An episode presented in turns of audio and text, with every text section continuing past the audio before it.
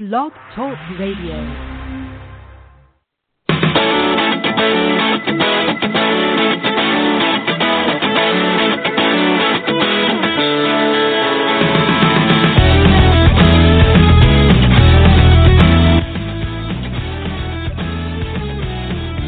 Well, hello everyone. Welcome to the latest Outsports podcast.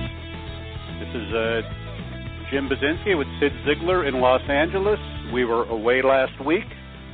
Uh, Cyd was uh, getting married in Los Angeles, and I was uh, out in the Catskill Mountains. So, Cyd, congratulations. Well, after after 11 years, I guess it was about time. But it was the first time that we were in a place that legally would recognize that marriage. So we just didn't want to do it where you know we run off to Canada and get married and come back to the states and and our state doesn't even recognize it. So it was it was it was great. And it was it was it was just what we wanted. Small and and no fuss and lots of friends and and family. Well, and we hope that maybe by this time next year it'll be legal everywhere. The Supreme Court hears that case out of Utah, so God, what what did you say? They're hearing a case out of Utah? well, Utah yesterday decided uh, Utah's same-sex marriage, uh, anti-same-sex marriage law got ruled unconstitutional by a federal court. Well, Utah could have asked federal court to appeal, and they reg- they basically said, "Nah, we're going to take it right to the Supreme Court." So they bypassed the federal court and are going to ask the Supreme Court to take the case. The Supreme Court will decide by the end of this calendar year if they'll take it. If they take it, there'll be a ruling next year, probably next summer. And as someone said, it'll be a 5-4 ruling, probably against the Utah. Apparently, Utah law is very shaking ground, but it could be the big decision could be coming. So, a year from now, our friends in Mississippi and Alabama and Utah possibly could get married. So, cross our fingers.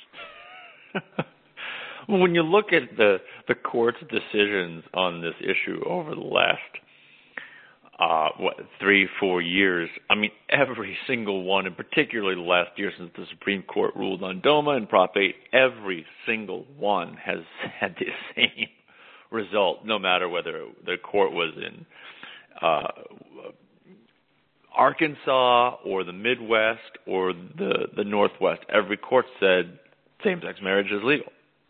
And it doesn't matter if the judge was appointed by Reagan, Clinton, the first Bush, the second Bush, or Obama. It's all been the same, and and all the all the rulings build on each other. So it, it's, I mean, it would seem to me inconceivable that the court next year would turn around and basically say there is no, you know, that can't imagine Kennedy would reverse himself. Anyway, it's uh, we'll see what happens, and the court may decide not to hear it, but um, probably will because then it could be settled at once and for all. But anyway, that's a long-winded way to say congratulations on your marriage. and congratulations on surviving the black bears in the catskills Yeah, the bears are a nice, not, not a problem, a bit of a nuisance up in the up in the mountains there. And I saw a seven-foot black bear and her cub in town as we were having ice cream. So it was always an adventure. But none crashed the party, so everyone was safe. Well, it's. I remember one time I was camping and a, a, a black bear came across my truck and nearly tore it apart trying to get the food in, inside there. They are hungry beasts. Hungry and they have a great sense of smell. And when you see one up close, this was about maybe 40 yards away, so it wasn't like it was mortal danger. It's like, well, that's a big thing. I couldn't out. You think you can outrun something like that? And you realize how fast they move. It's like, no. No, and then you climb a tree and no. What is it with the bear? You got to make yourself big, and the mountain lion you have to play dead. well, speaking of bears, the uh, we had somebody uh, come out this week. I don't know if he's a I don't know if he's a bear. I don't. How do you? What do you? What do you? Can you call somebody else a bear? Do they need to call themselves a bear? I don't even know if this guy is. Look, a bear. I think you can call. Well, I think he just because he has facial hair doesn't mean he's automatically a bear. But I'm not sure if it's a self description or not.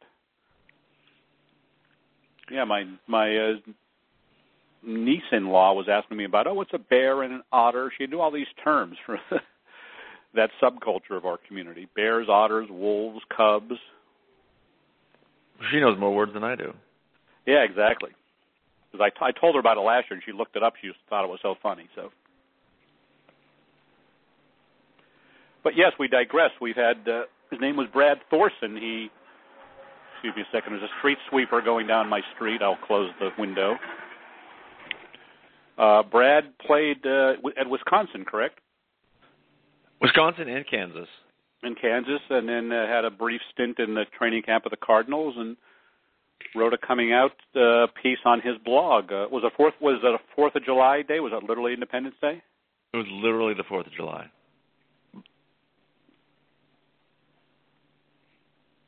And uh, he plays now for the San Francisco Fog uh, rugby team. That'll be going to the Bingham Cup in Sydney, Australia this year.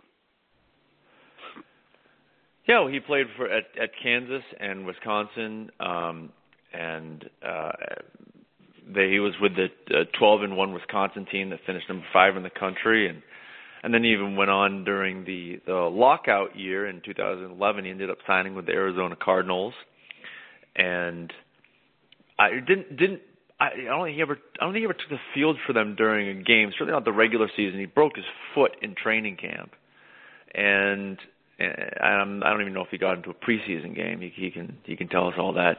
But he decided that he had had enough of living in the closet and and decided to come out. And what, of course, eh, it's it, it reaffirming the power of football. The the story instantly by far our most read story of the last two weeks by by a mile.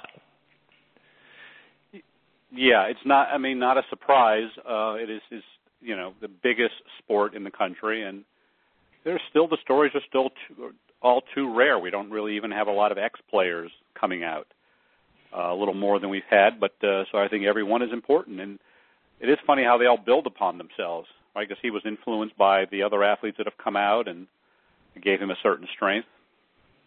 Well, he was yeah influenced by by Brian Sims and and who was a college football captain and and uh, and you know it was just for whatever reason that story resonated with Brad, but Brad is joining us now from the Bay Area, and and I guess Brad can tell us why Brian Sims' story in particular resonated so much.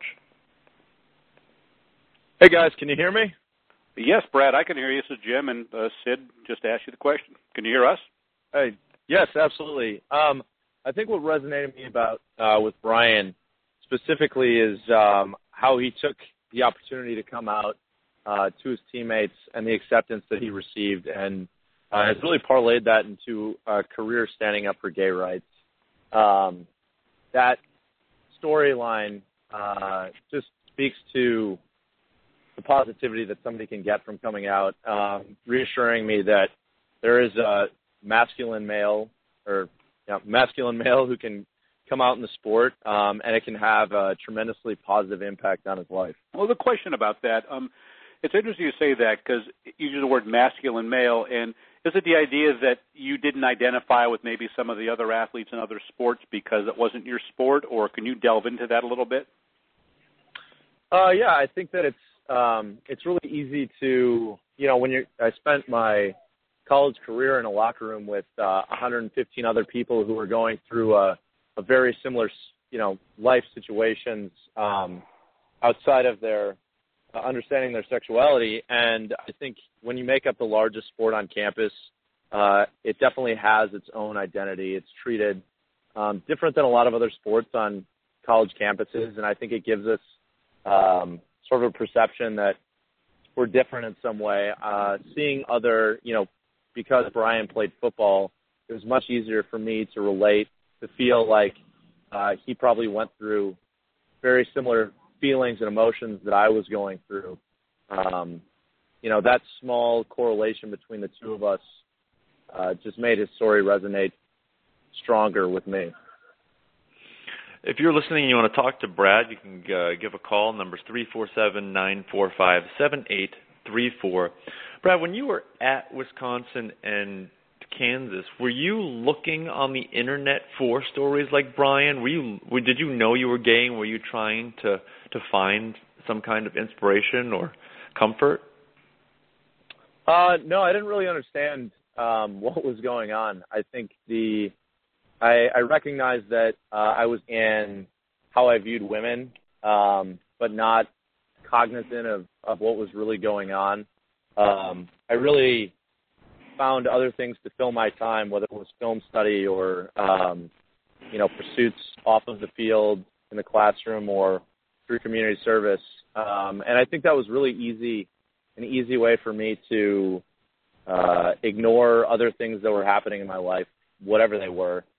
When I read Jason's Jason Collins' story about uh, coming out and how during the lockout he had this uh, this time to really reflect on who he was. Um, it was the first time that he felt like he could really explore his sexual identity. Uh, I had a very similar situation after my football career ended. Um, it was it was a time for me to stop and say I'm not a football player anymore. That that was my identity that I leaned on, um, that I associated with for 15 years, uh, and unfortunately that has to come to an end. Um, and at that time, I was able to really look at my life holistically say, who do I want to be? Who am I? Um, and I got the opportunity to start asking those questions of myself, looking for stories like Brian's, um, and then, you know, soon after, like Jason Collins, to help uh, help me understand and relate to what I had been going through and who I really was.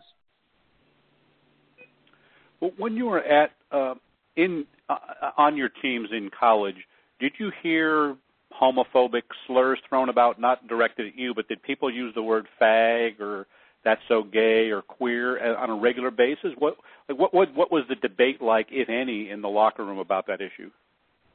Um, I don't think that uh, just like in many areas of our society, um, gay is used very commonly in a derogatory sense, not specifically around sexuality, but just as a, a term meaning, you know, lame or lesser. And that was certainly true um, in locker rooms. And locker rooms are a very different place than your, you know, your standard workplace. Um, I don't think that anybody was ever purposely derogative towards homosexuals and saying like about somebody who was actually gay, demeaning them. But it's a, it was a easy adjective, um, an easy a- concept to throw around and say, you know, like in the same way we'd say something derogatorily, like "don't be a pussy," um, which is misogynistic. Uh, it's very easy for people to say "don't be gay," as if they relate to not being tough or manly enough to um, put up with some of the hardships of the sport. So it definitely existed, uh, and it does make you know trying to understand who you are. Um, the question when I first thought about being gay, I was like, I can't be gay. You know, I I play football. I'm tough. Like those things aren't associated with gay men. Um, and that's really what the last two and a half, three years of my life have been uh, centered around in understanding my sexuality is that that's not true at all. Uh, there are plenty of gay men out there that are um, exact opposites of those stereotypes. And I think the, the more people like Michael Sam and, and Jason Collins uh, that come out and prove that sexuality has no bearing on your ability to compete and be tough, the more that we can change that language in our society. You ended up with the signing with the Arizona Cardinals as a free agent.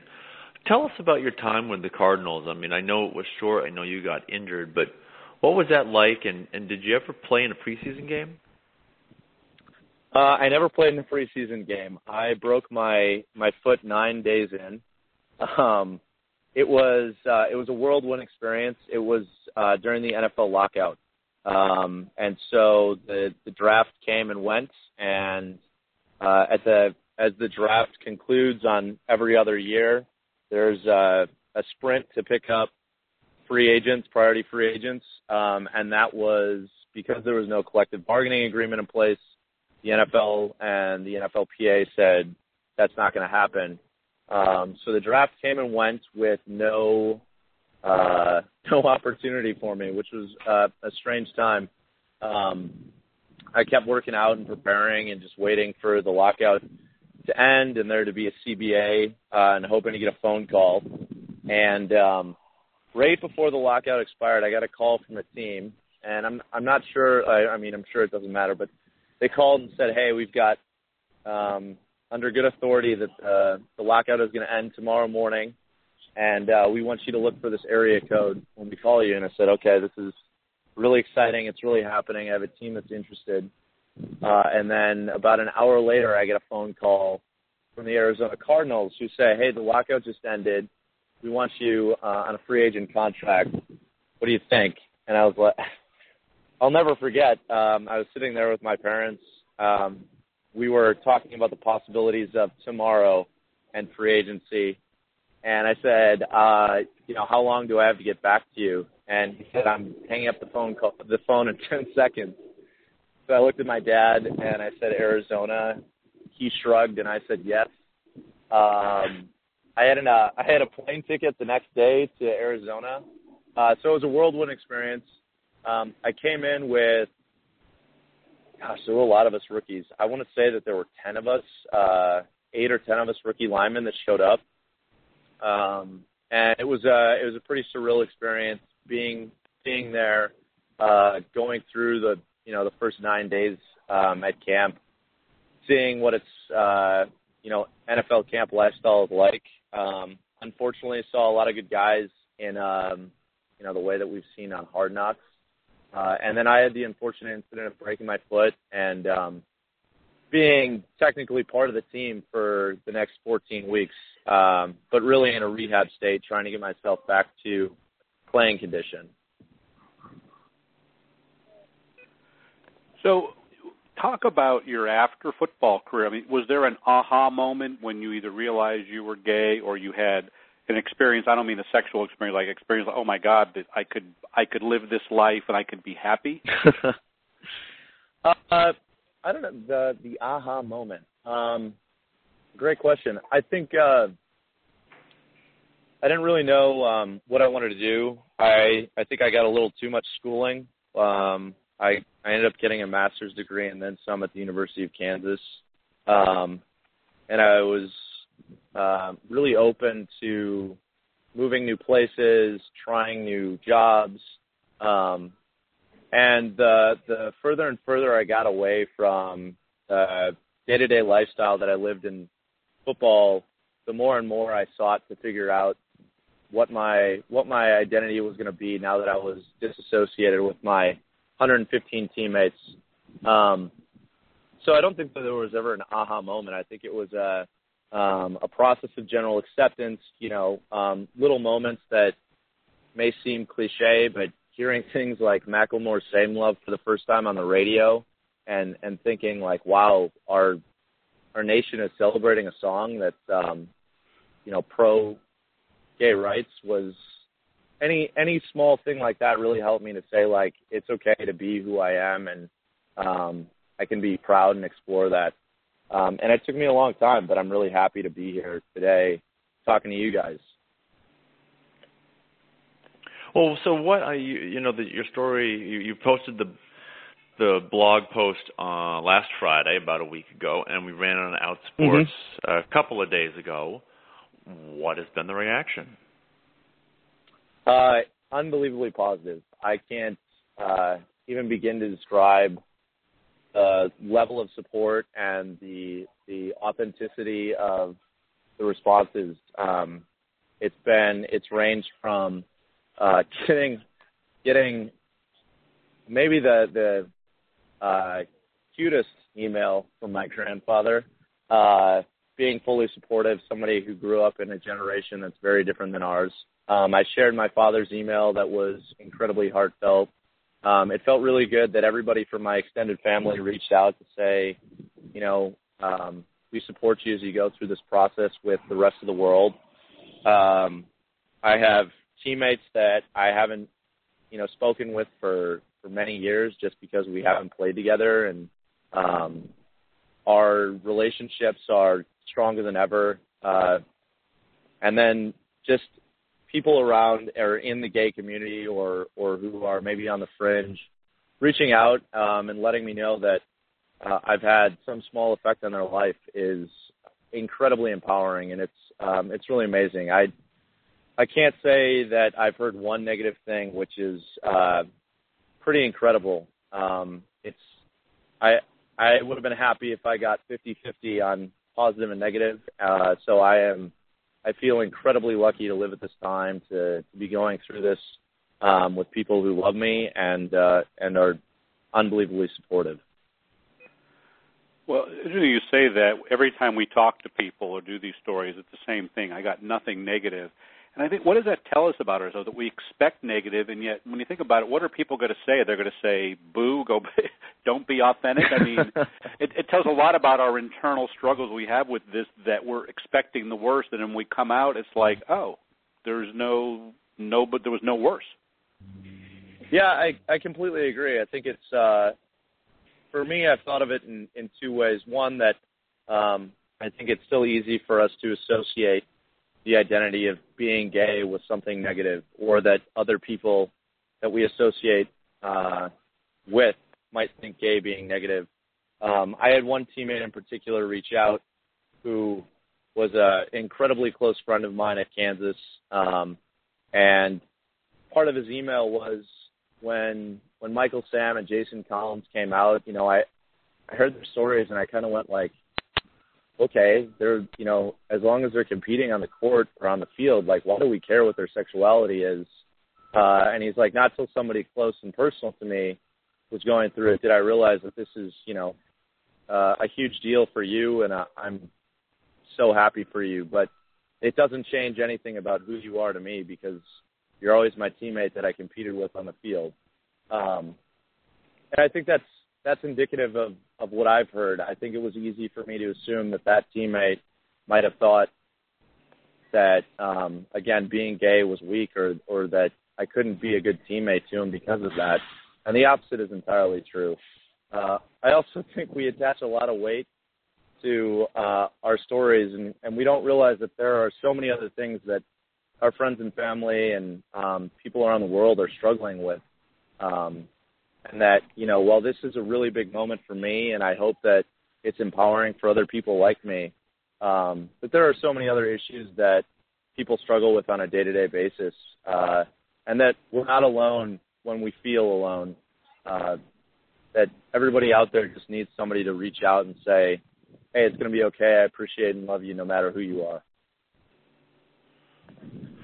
You, you don't seem like uh, you fit any of the gay stereotypes you see. I mean, you're you're what six foot twelve. Uh, you're you're you're a big, strong guy. Played college football, and and now you're a rugby player. Uh, yeah, I mean that's again a, a thing that makes it difficult, um, or made it difficult for me to understand my identity. Was it's easy to point to stereotypes. Um, I I found myself saying on a regular basis to people that said, you know, like, why did it take you so long? Uh, why aren't you out? Um, you know, what's what's holding you back? Uh, and I said, you know, like I just um, it was really hard for me to find people to relate to while I was growing up. Uh, I didn't have, you know, again, the people I knew, the people who were role models in the gay community, I didn't feel like I could relate to on a physical level, which um, seems a little bit ridiculous, but I think it it does matter in seeing somebody and being able to potentially overlay your own personality on them. Um, the other thing is, I've gotten to a point in my life. Uh, I made a joke yesterday to to another teammate that after playing college football, I I've got pretty thick skin and I don't much care uh, if anybody says something negative. I, I've gotten to a point where I'm also comfortable. I don't have to fit a stereotype. Um, we are you know, the experiences that we've had make us up, and the experiences that I've underwent, my innate physical abilities, thanks to genetics, make me uh, a stereotypical, if that's a word. And uh, I think it's a little bit surprising for people because they don't associate a 6'4", 240 rugby player as somebody who um, who would be homosexual, but there have been people before me, and there will be people after me that'll that'll start to break that stereotype down.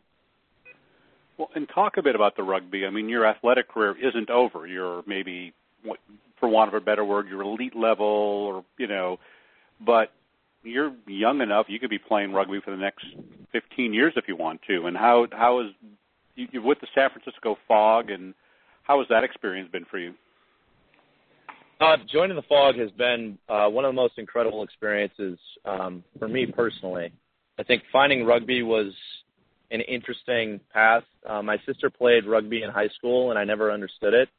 uh, I try to overlay football on it, and what I've learned is the sport is nothing like football.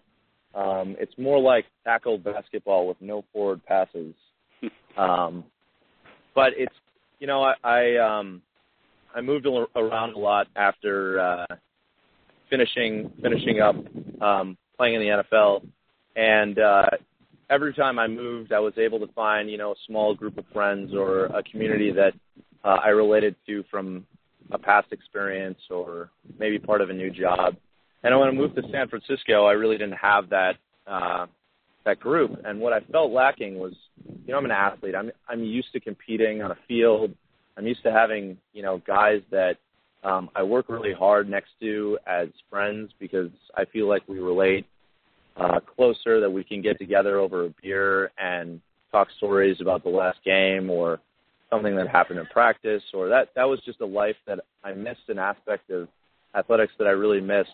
Um, I also miss the physicality of football. You know, it's there's uh, something very invigorating and maybe dangerous and harmful about putting your body uh, in harm's way.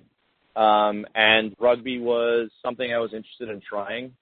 Um, and I I happened to stumble across the fog. Uh, as I wrote, going out that first time was uh, incredibly um, nerve wracking for me, as I I still was largely in the closet and um, struggled to wonder what would happen if somebody saw me and recognized me. You know, because I had my inflated ego where I think everybody's going to recognize me. Uh, but ever since that fir- first practice, you know, every time I went out, I felt more and more comfortable being in that community, being in a on a team that I think is importantly it's it's open. Um, it's a mixture of straight and gay men uh, who there's never a question about what your orientation is. The question is whether or not you're willing to hit and train hard to win rugby games. Um, so I yeah, my athletic career is hopefully far from over. Um, again, I you know I've always felt I identified most with, as an athlete, even even having success in the classroom or elsewhere, um, I've always derived the most ha- happiness of being an athlete, and uh, I look forward to hopefully not. I don't know if I can take 15 years of rugby, um, but many more years on the field, um, doing something that you know, learning a new sport that I can love the same way I love football.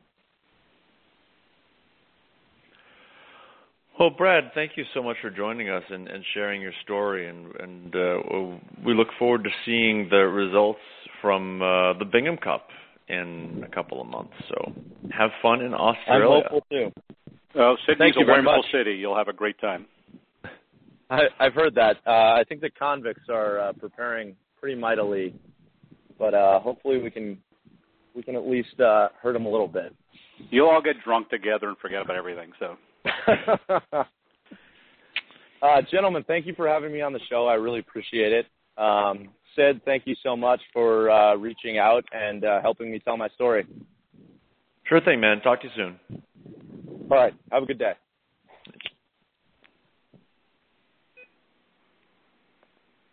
We should go to Oh, Sydney Brad to Thorson. What's that? We should go to Sydney to cover it. That was such a nice city. Well, it's great, except it's Outsports doesn't have that kind of travel budget. Well, yeah, I, I'm just I'm just wishful thinking. I know. Plus, a 15-hour flight is a. I don't want to do many more of those in my life. I've done it. A, I've done it a couple times. It's it's just not that bad because mentally uh, I've been so prepared for it. Didn't uh, Mhm. didn't affect me. But you know, Brad is. uh It's cool. It's, I, I was trying to convince him. Well, not convince him, but drop him a hint about gay flag football. But he he's already figured out that gay flag football is a a quick man's sport, and he gets to he gets a lot more. um Yeah, he really just but I can't. think can't physical contact. Yeah. Yeah, he right, right. In rugby, he can just smack the hell out of somebody else. But in flag football, if you look at somebody funny, they'll flop over and Yeah, exactly. Start whining. like uh, like soccer players. yeah. But but you know, he's a listen. He's a he's a former college football player at the most elite level, and it's, it's no surprise that that his story has been has really resonated with a lot of people, and I'm sure he's going to be hearing from athletes for a long time. We posted his email address and his Twitter feed on the story, so anybody can go track Brad down. Yeah, the, the more the merrier. I mean, just the, I think people can relate. Is we keep hearing this. Swimmers relate to swimmers. You know, football players to football players. Not that the other stories aren't important, but the person in your sport, it does make a big difference. Yeah, he had. Let's see, he had about 500 Twitter followers before the story broke. Now he has 1,300. Yeah. Catch Outsports before he knows it. he's got a little ways to go. Yeah, he's got a little ways to go. What? uh God, football! Football is right around the corner now. Got the Training camp in two weeks. Week. I know yeah, Michael Sam be in town and accepting his big award. And the World Cup ends uh, Sunday. Yeah, it's funny. People say, "Oh, soccer, you know, is on the rise forever now in the U.S." A week from now, no one will even remember what soccer is.